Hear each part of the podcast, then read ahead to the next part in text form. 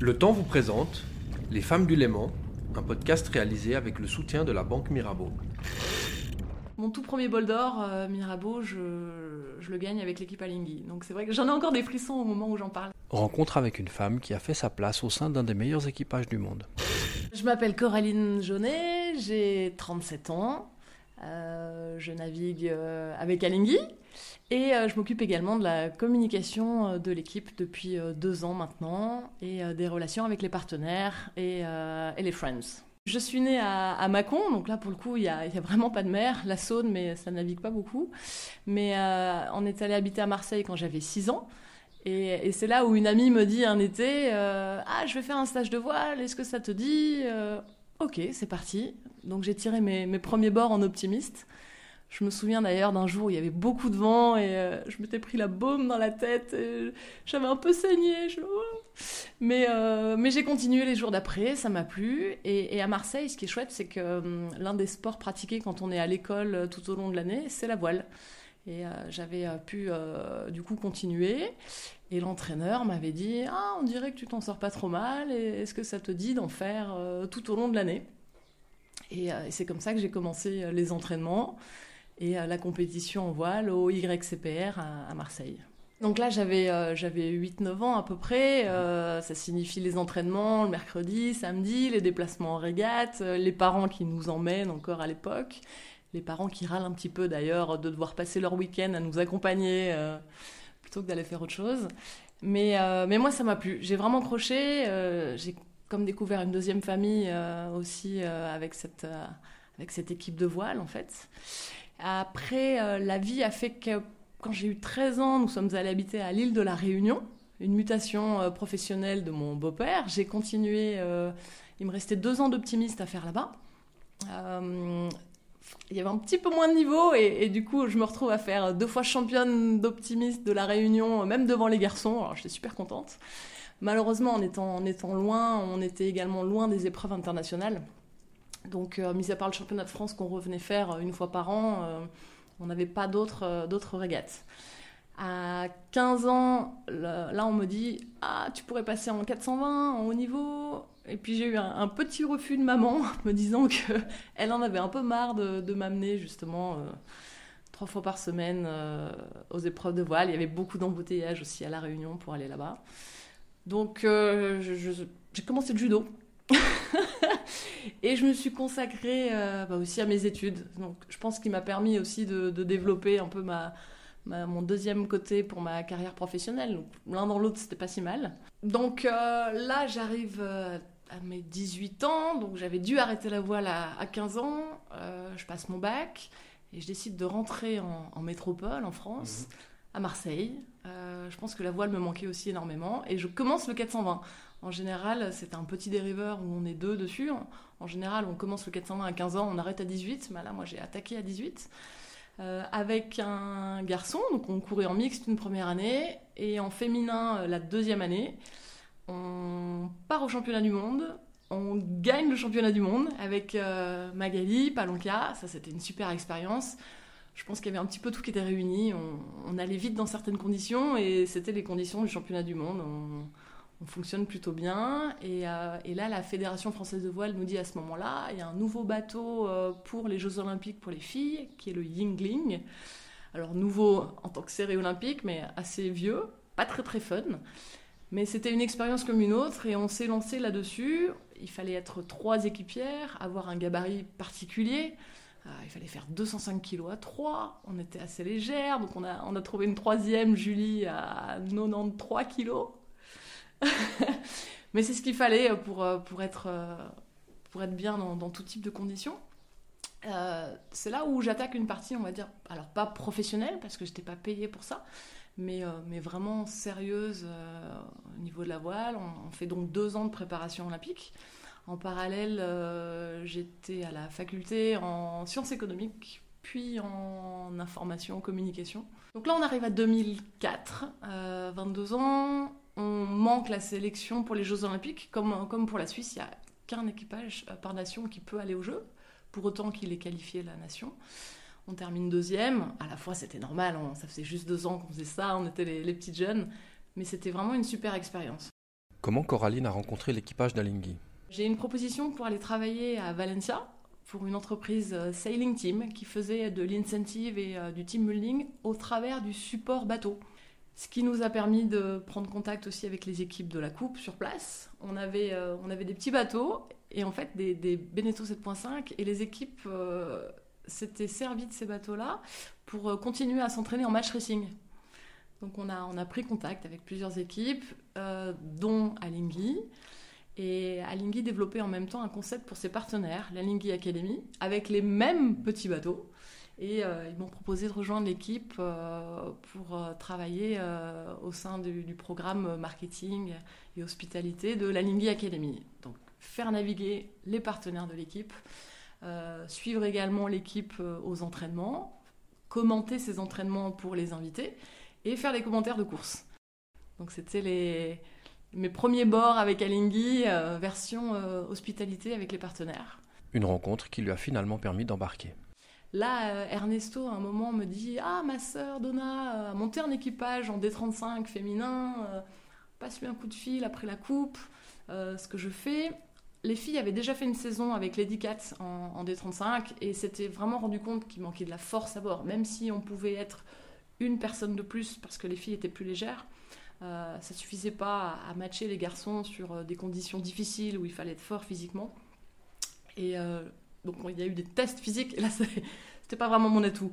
Pour le coup, avec le gabarit que j'avais, j'ai pas forcément marqué des points. Mais au final, deux mois après, Pierre-Yves Joran m'appelle, me dit Ah, ma petite Cora, combien tu pèses? C'est d'ailleurs resté hein, pendant 3-4 ans c'est Salut Cora, combien tu pèses? Et m'a mis un objectif de poids à, à 55. Je pesais à l'époque 64 euh, kilos après les, petits fours de l'America's Cup et quelques petites soirées. Et j'avais l'objectif c'était d'atteindre ces 55 pour le championnat du monde de phare 40 euh, en février 2008, ouais, février-mars. Et petit à petit, euh, ça n'a pas été facile. Hein. Le jour J, je passe à, Miami pour le mondial à 55.0. Je pense que c'était le seul jour. Après, je n'ai plus réussi à redescendre autant. Et je fais ma première régate avec Alinghi euh, à bord euh, à ce moment-là. Et quelques mois après, euh, je commence aussi sur le D35. parce qu'à l'époque, les garçons de l'America's Cup avaient repris place à bord du D35, vu que la coupe était terminée. Et ils étaient un peu plus lourds et costauds que l'équipe qui, avait, qui était sur Alinghi euh, en Suisse pendant que les autres étaient à Valencia. Donc forcément, le, poids qui restait euh, pour tout l'équipage et pour la dernière personne, euh, c'était un peu réduit. Et c'est comme ça que, je prends ma place à bord en 2008. on est maintenant en 2019. Je résiste encore. Au bon aussi. Non, je pense qu'on a, on a tous trouvé un équilibre euh, dans notre fonctionnement. On voit que même par gros temps, le fait d'avoir une fille à bord n'est pas forcément un problème. Et, on, est, on est content de, fonctionner euh, tel que, tel que l'on fonctionne. Ce que dit le directeur d'Alinghi sur Coraline.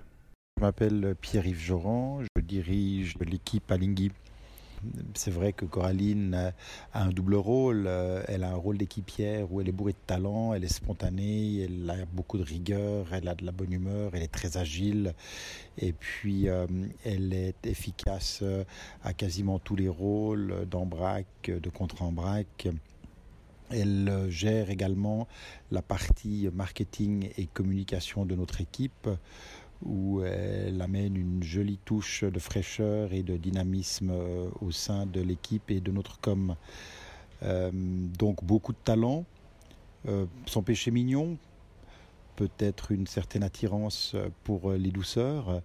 À ce sujet, elle a une recette de tiramisu qui est une vraie folie. Coraline navigue avec Ernesto Bertarelli, une personnalité du monde de la voile. Elle nous confie quelques mots sur son patron. C'est vrai que j'ai la chance de, pouvoir dire que mon barreur, c'est Ernesto Bertarelli. c'est assez classe. Euh, c'est quelqu'un d'assez. Je ne vais pas lui jeter des fleurs, hein. j'aime être assez objective, euh, mais c'est quelqu'un d'assez euh, incroyable, exceptionnel. Dans le sens où il est bon à terre, il est bon pour gérer ses entreprises, il est bon pour gérer son équipage aussi. Euh, c'est quelqu'un qui s'aligne face aux autres alors qu'il n'a pas forcément fait des années d'optimiste et de dériveur comme nous, mais il est là, il y va, il, passe des heures à l'entraînement pour justement progresser, travailler, analyser continuer de regarder avec nous ce qu'on pourrait faire mieux, différemment, pour continuer d'être devant. Et, au final, euh, alors avant que j'arrive, il, monte une équipe capable de gagner l'America's Cup et de la ramener en Europe, chose que pas mal d'autres avaient essayé de faire et avaient échoué. Et lui, il réussit à la première tentative. Euh, avec Alinghi, il, défend et il gagne une deuxième fois. C'est aussi rare pour le coup.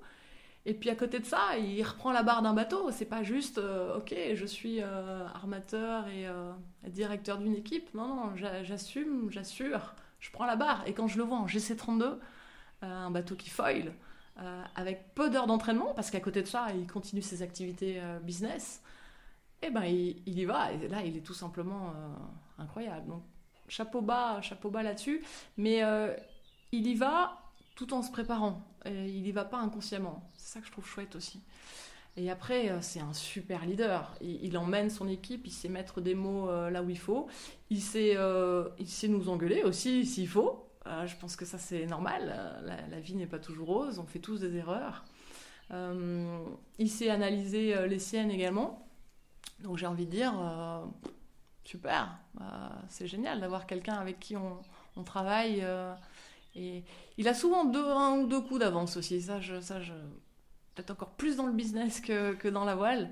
Mais je trouve ça assez, euh, assez génial. Et, pour moi, en tout cas, c'est une source euh, euh, dans laquelle on, on, peut se nourrir justement pour avancer dans la vie. Le bol d'or Mirabeau, elle le connaît bien, il a gagné à plusieurs reprises. Elle en parle avec passion. Le tout premier bol d'or que j'aurais dû faire quand j'avais navigué avec Aligner des 35, je le fais depuis l'hôtel. Euh, les... Il y avait vraiment pas beaucoup de vent. Et les équipes arrivent à 3, 4, 5 heures du mat, euh, ce qui est assez, assez long comme épreuve pour un multicoque. Et en fait, ils avaient décidé de naviguer avec une personne de moins pour essayer d'aller un, peu plus vite. Et donc, c'est moi qui avais sauté pour le coup. Euh, je crois que c'est l'année d'ailleurs où Lady Cat euh, gagne ce bol. Et donc, mon tout premier bol, c'est celui d'après. Et là, j'en garde un souvenir incroyable, je pense, impérissable. Il y avait beaucoup de vent. Euh, on ne bat pas le record de l'épreuve, mais c'est allé vite euh, tout du long. Et on fait un retour euh, dans le petit lac avec des dizaines et des dizaines de bateaux moteurs derrière nous. Je pense qu'ils ont d'ailleurs dû pas mal gêner le deuxième. Mais on, allait quasiment directement sur l'arrivée. Il y, avait, il y avait très peu de chance, sauf casse de, notre côté, qu'on nous passe. Et, donc mon tout premier bol d'or, euh, Mirabeau, je, le gagne avec l'équipe Alinghi. Donc c'est vrai que j'en ai encore des frissons au moment où j'en parle. J'en ai, un très bon souvenir. Euh, c'était dur physiquement, c'était un peu plus de 5 heures de course. Mais, euh, mais passionnant, on apprend à chaque épreuve. Depuis, je l'ai fait quasiment tous les ans. on a mis du temps à le regagner d'ailleurs. On, le regagne, je crois, il y il y a deux ans, avec du vent de nouveau une épreuve avec du vent.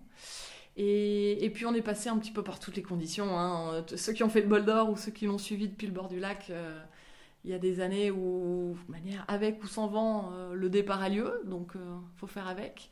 On a plutôt de la chance, je trouve, de le faire sur des multicoques. On passe un petit peu moins de temps à faire le tour du lac, même pas qu'un petit peu, vraiment moins de temps que, que certains monos. Donc ça, je pense, c'est plutôt une chance. le fait de pouvoir le faire sur des D35 là-dessus. Euh, merci la, petite étoile d'être là. Donc, euh, bah, chaque année, on a notre petite routine. Euh, on se retrouve chez Cartier à Versoix pour notre petit déj. On fait un dernier petit call météo. On, regarde en fonction de l'heure, du temps qu'on estime que l'on va passer à bord, combien de, de bouteilles d'eau on va prendre, de sandwich, de barres de céréales et autres. On affine tout ça et puis on prend la direction de la ligne de départ. Et puis, puis c'est parti. Euh, le parcours ne change pas. Je pense que c'est génial d'avoir une épreuve comme ça, 81e édition cette année, euh, avec des règles qui, qui, restent les mêmes au fur et à mesure des années. Oh, je crois que juste l'heure du départ a été décalée gentiment. Mmh. C'est bien d'ailleurs, hein. il pourrait faire midi même. Hein, euh, mais c'est une épreuve qui a une belle histoire pas mal de, familles, de grandes familles dans la voile euh, s'y sont alignées, illustrées. Euh, je trouve ça génial aussi de pouvoir gagner ce, petit bol si on le remporte trois fois en cinq éditions. Écoute, j'invite tous les gens à pouvoir, à pouvoir un jour faire ce bol d'or parce qu'on n'a pas forcément besoin d'être compétiteur de haut niveau pour cela. Hein. On voit, on peut y aller avec son bateau pour autant qu'on soit trois équipiers. Et le parcours est pas très compliqué. Hein. Je pense qu'au pire, on touche la terre, donc il n'y a pas, trop moyen de se perdre. donc euh, moi, j'incite tout le monde vraiment à le faire un jour. C'est une, une, belle aventure pour ceux qui ont envie de tester et, une très belle course aussi euh, pour les compétiteurs. Bon, après, c'est le lac. Hein. Il y a des fois où il n'y a pas beaucoup de vent et c'est un petit peu plus aléatoire. Mais on remarque quand même que souvent, euh, les meilleurs gagnent. Donc, c'est qu'il y a quand même une logique au bout du compte.